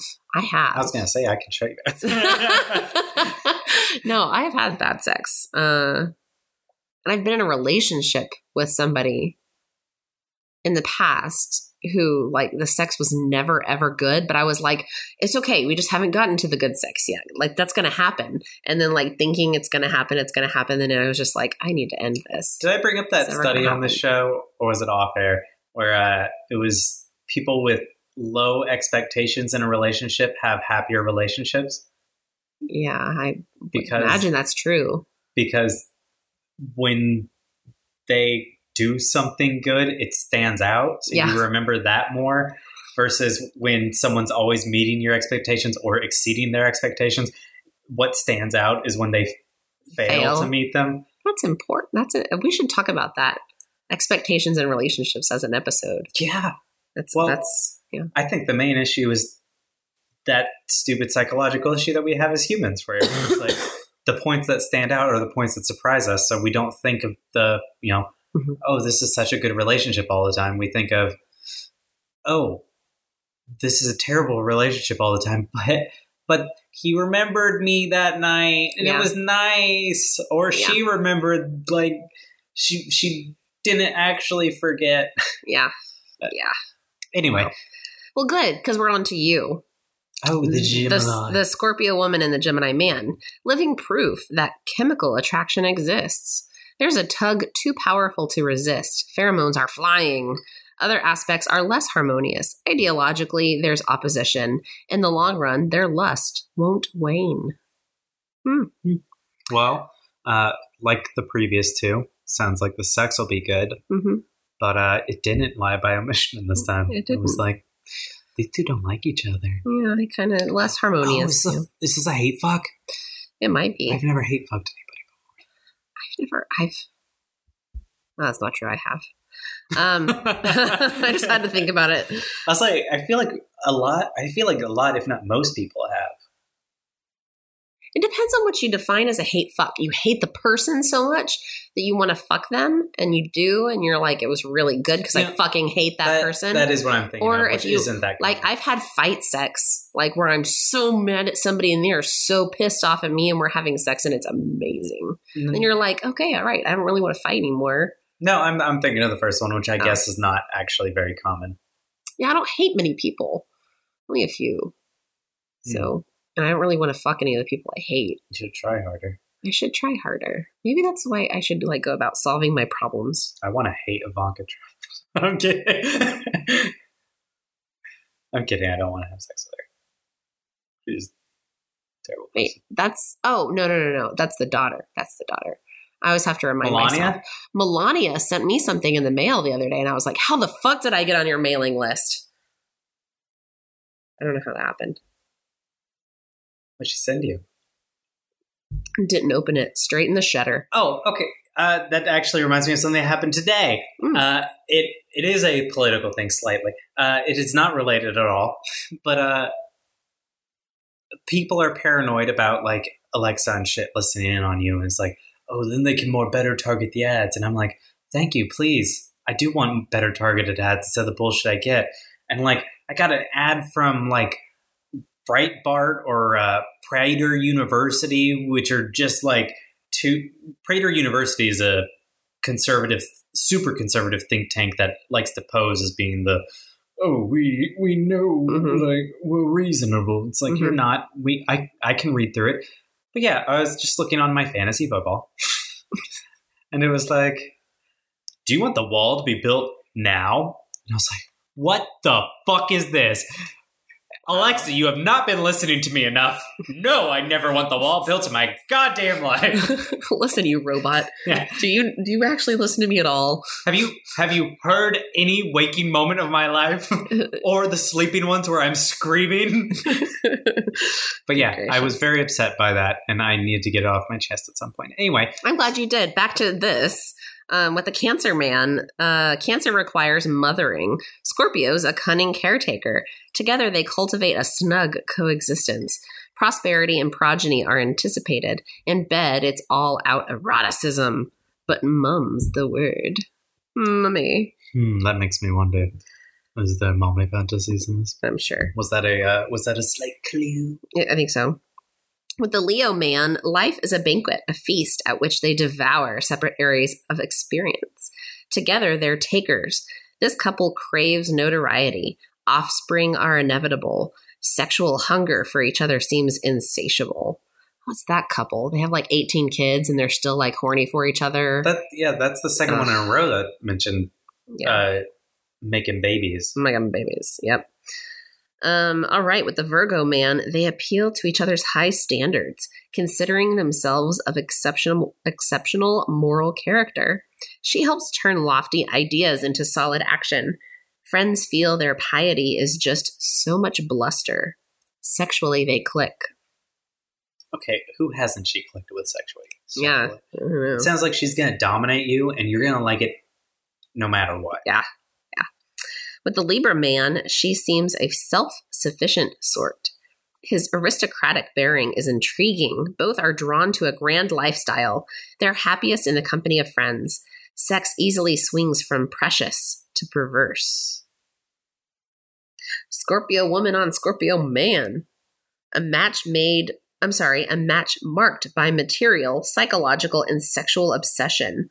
Strong self-regard coupled with righteousness that make them somewhat insufferable. In bed, already intense emotions reach an orgiastic apex. All right. And with the Scorpio woman and Sagittarius man, his good luck creates their fortune. Her hold on him is firm. It's not the only thing that's firm. So Sagittarius are, according to this, lucky. Yes. His good luck creates their fortune. Her hold on him is firm. What each craves individually is willed through the relationship, especially in bed. For the sake of staying together, nothing is refused. So there's like doubling down on superstition. Maybe. Luck and zodiac. Yeah. Pile on top of each other. Well, sure. Those things go in apparently go together sometimes. All right. With the Capricorn man, slowly she insinuates her way into his life. Once she's gained entry, they're inseparable. She takes over, which suits his armchair approach to living. He's the prima donna. In bed, too. He's happy to hang back. With the Aquarius man, hard work, but often worth it. It's hard work, but often worth it. Restrictions are stripped away, and there's nothing to keep them from individual success. An abiding sexual attraction sustains them through inevitable rough patches. So it's rough, but the sex is good. That's generally the Scorpio. That has been the case for, I believe, every single one of them. Yeah. And finally, with the Pisces man, it seems something's being kept hidden. At best, they're a confident, conscientious couple with big dreams they intend to realize. In bed, decorum is their default demeanor. Sex is subdued, but never standard. All right. Some fish. Yeah, some fish. And now for the gay couplings, we have Scorpio woman on Aries woman. That's me. I'm kind of curious about how this pan out. It says Scorpio holds herself up as a prize. The role Aries ordinarily assumes. Tables turned. The ram is floored with feelings for the sultry Scorpion sex pot. This all-consuming... this all-consuming tie may not last, but it's lusty. That's fine. I'm not in it for a long time. I'm just here for a good time. All right, with the Taurus woman, Taurus sends a shockwave through Scorpio, who in turn takes the role of guru to the suggestible bull. A sexual relationship may develop ever so slowly. Months could pass before so much as a kiss is risked. That's just boring. Get on with it. That does sound like the long-term seduction that she's kind of into. Well, no, it didn't, say long term. It didn't say long-term. It didn't say, like, invite you over to a slumber party, have some champagne. Yeah. And then... let me groom you into being my, I don't know, my person. Has your fun box ever been tongue punched by a lady? There you go. That's the phrase, right? Yeah. It's exactly that. With the Gemini woman, two become one. From the start, they're happiest alone. Scorpio transforms jumpy Gemini into a serene sort. The pressure to be everything to each other may overwhelm. Sexually, outsiders are off limits. They keep it in between their twosies. All right, with the Cancer woman, hooking up means hitting partnership payload. Both carry baggage, but togetherness treats old wounds. Conflict may surround domestic duties. Sex always seems to involve the element of surprise. I imagine her, like, jumping out of the closet with a strap on. Boom! Boom! Ready to go? Let's do this. All right. With the Leo woman, it's a shift. Leo's agenda is unalterable, so Scorpio is forced to face herself. Often she'll simply lose interest. Sex is their way to recover from distress. In the light of day, it's far more difficult to doctor.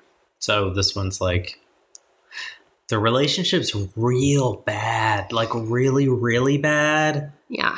But, you know, Scorpio's good at fucking. Yeah. Yeah, real good. All right, with the Virgo woman, with bewitching Scorpio, Virgo must learn to brandish her own power. Otherwise, Scorp's strength will destabilize. Both risk losing their footing. In bed, Virgo accepts the mentoring she has missed.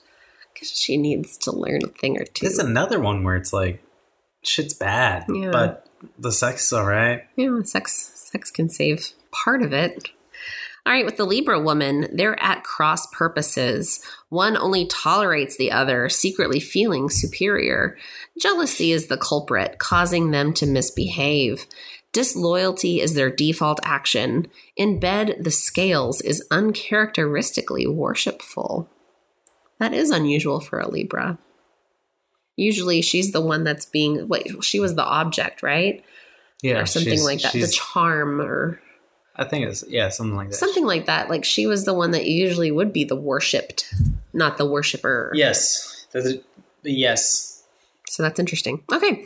With the Scorpio on Scorpio, Scorpio is always the most captivating woman in the room. So who wins the distinction here?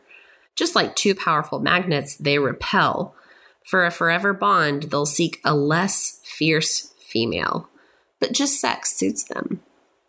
So I think that was the first one we've ever read that was out and out. Like, don't. No. Yeah, don't. At least inside this book. We've seen out and out no's outside this. That's true. Again, not that matters because it's all bullshit. Yeah. At least, unless you believe it, in which case, good on you. Our precious our precious cynic. There it is. All right. The Scorpio woman and Sagittarius woman. They're a cloistered couple who will often relocate to a remote locale. Together, it's a life of learning. Self-concerns are the focus. Both are erotically accessed, especially together. They bond best in the bedroom. With the Capricorn woman, it's a mutual interest in women's issues or human rights that will often draw them together.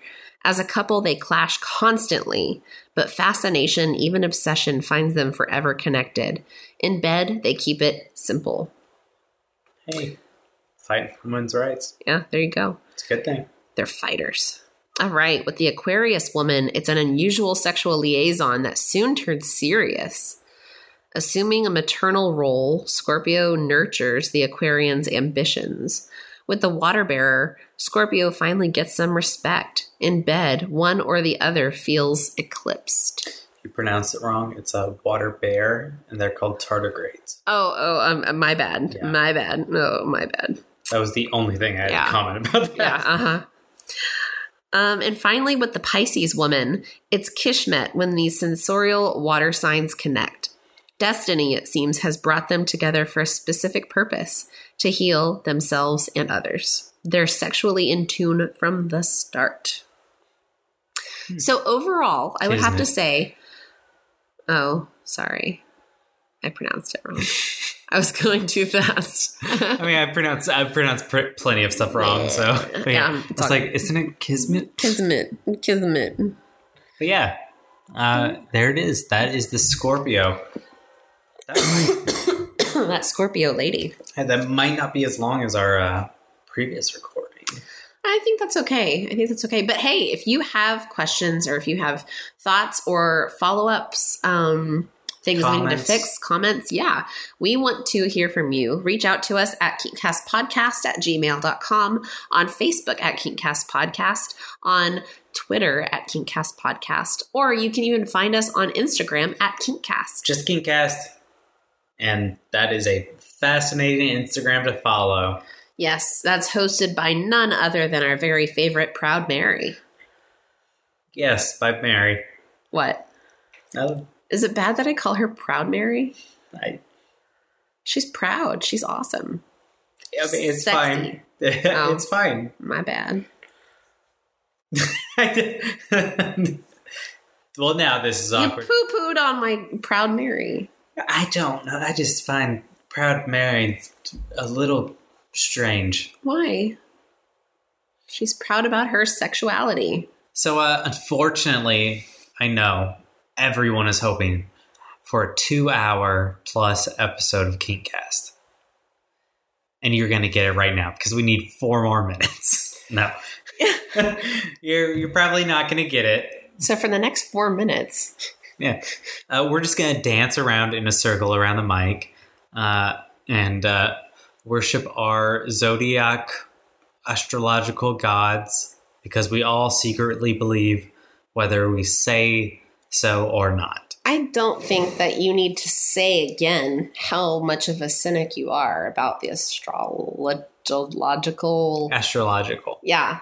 Please use the proper term. I'm sorry.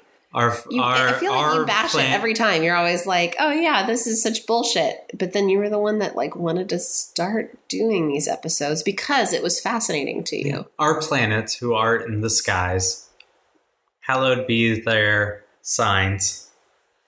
And that is that's just sacrilegious. That's as much blasphemy as I'm going to get into today. Because while I don't believe in astrology, I'm not a skeptic about everything. You're not superstitious. You're just a little stitious. No. Just a little stitious. I don't know.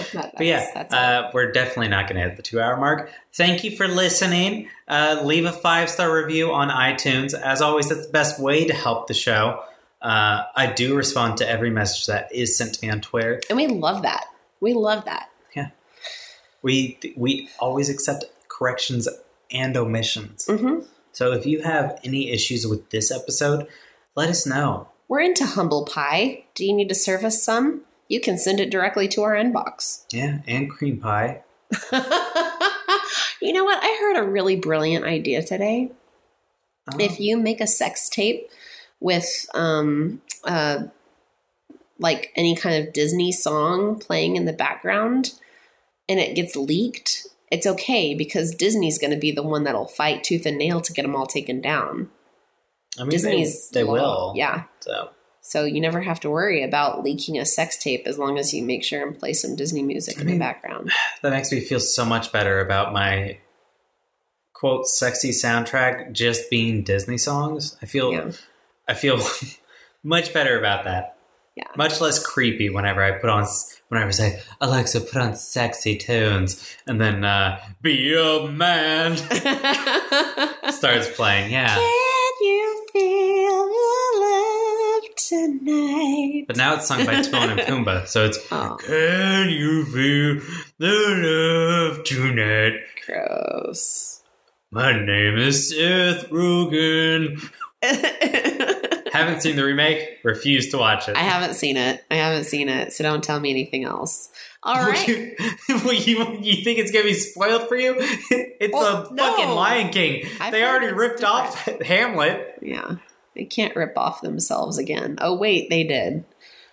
There is that. All right. Well, look at that. Just a few more seconds left. And you know what? We're coming out just in time for Disney Plus. Disney Plus. That's right, we are. So instead of signing up for Disney Plus, please donate that $5 a month to my Venmo at